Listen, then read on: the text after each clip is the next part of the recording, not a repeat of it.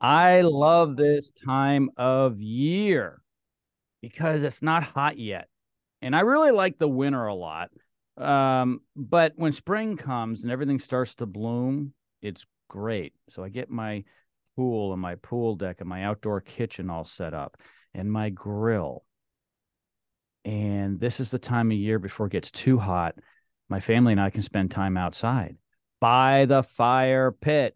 If you don't have one and you've always wanted one, because who doesn't want one? You can smoke cigars, drink beer, drink wine out there, have a family picnic around the the uh, fire pit.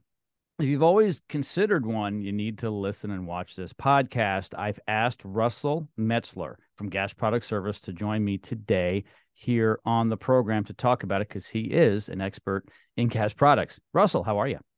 Hey, Joe, how's it going? I'm great doing great. Thanks for coming on. All right, you're the gas product expert.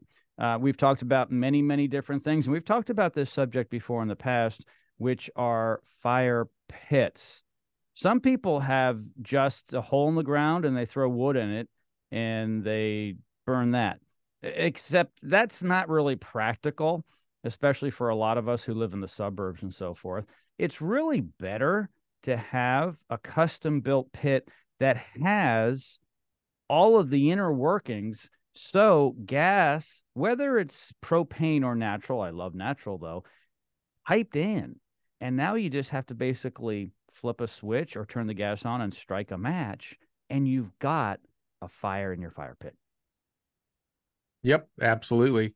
The fire pit can be incorporated into the the decking out on the back patio uh, it could be a round or square. It doesn't matter what. It, it, whatever you you know what whatever you can can conceive, you can you can uh, create and and we could come in and bring gas into it and put burners in there so that you can just fire it up and it burns until you turn it off.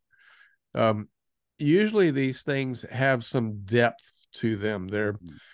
you know, they're oh knee high or so or maybe halfway up to your knee from the ground.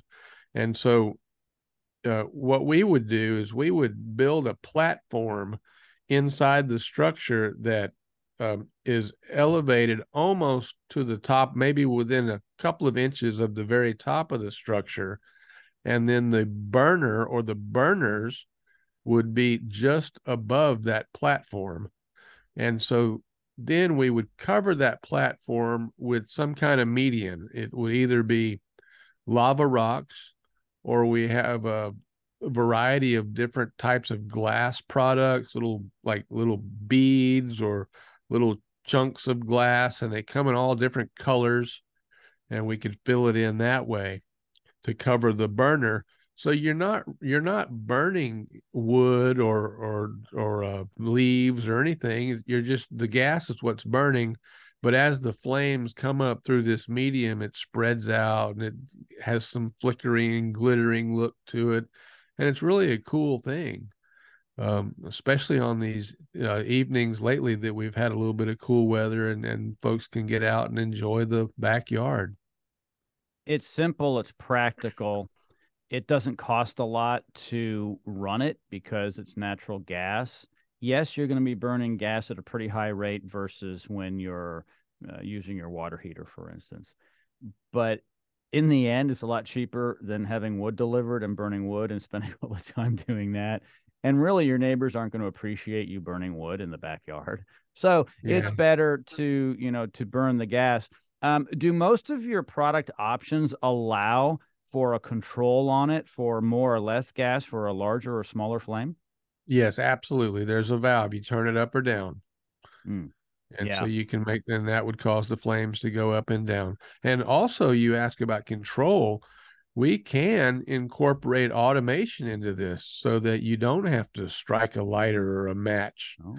Uh, it could be set up where you just flip a switch on the wall or or push a button on a remote control device um, some of these, uh, some of the fire pits that we've done have uh, timers on them where you, you like turn a knob, you turn it to, you know, 10 minutes, 20 minutes, 30 minutes, and so on. And then it counts back down. And when it gets back to zero, the fire goes out. Oh, wow. And that's kind of cool for, um, like if you um you know you you walk away from it you for, you go back inside and forget that it's on it turns itself off that way and that's kind of a handy thing great great all right everybody i know you're excited if you don't have a pit maybe you have an old one and that just needs to be reconstructed and have all the parts put back in it well i'm telling you russell's the guy from gas product services he's been doing this for over three decades all of Russell's contact information, including his phone number and direct links to his website,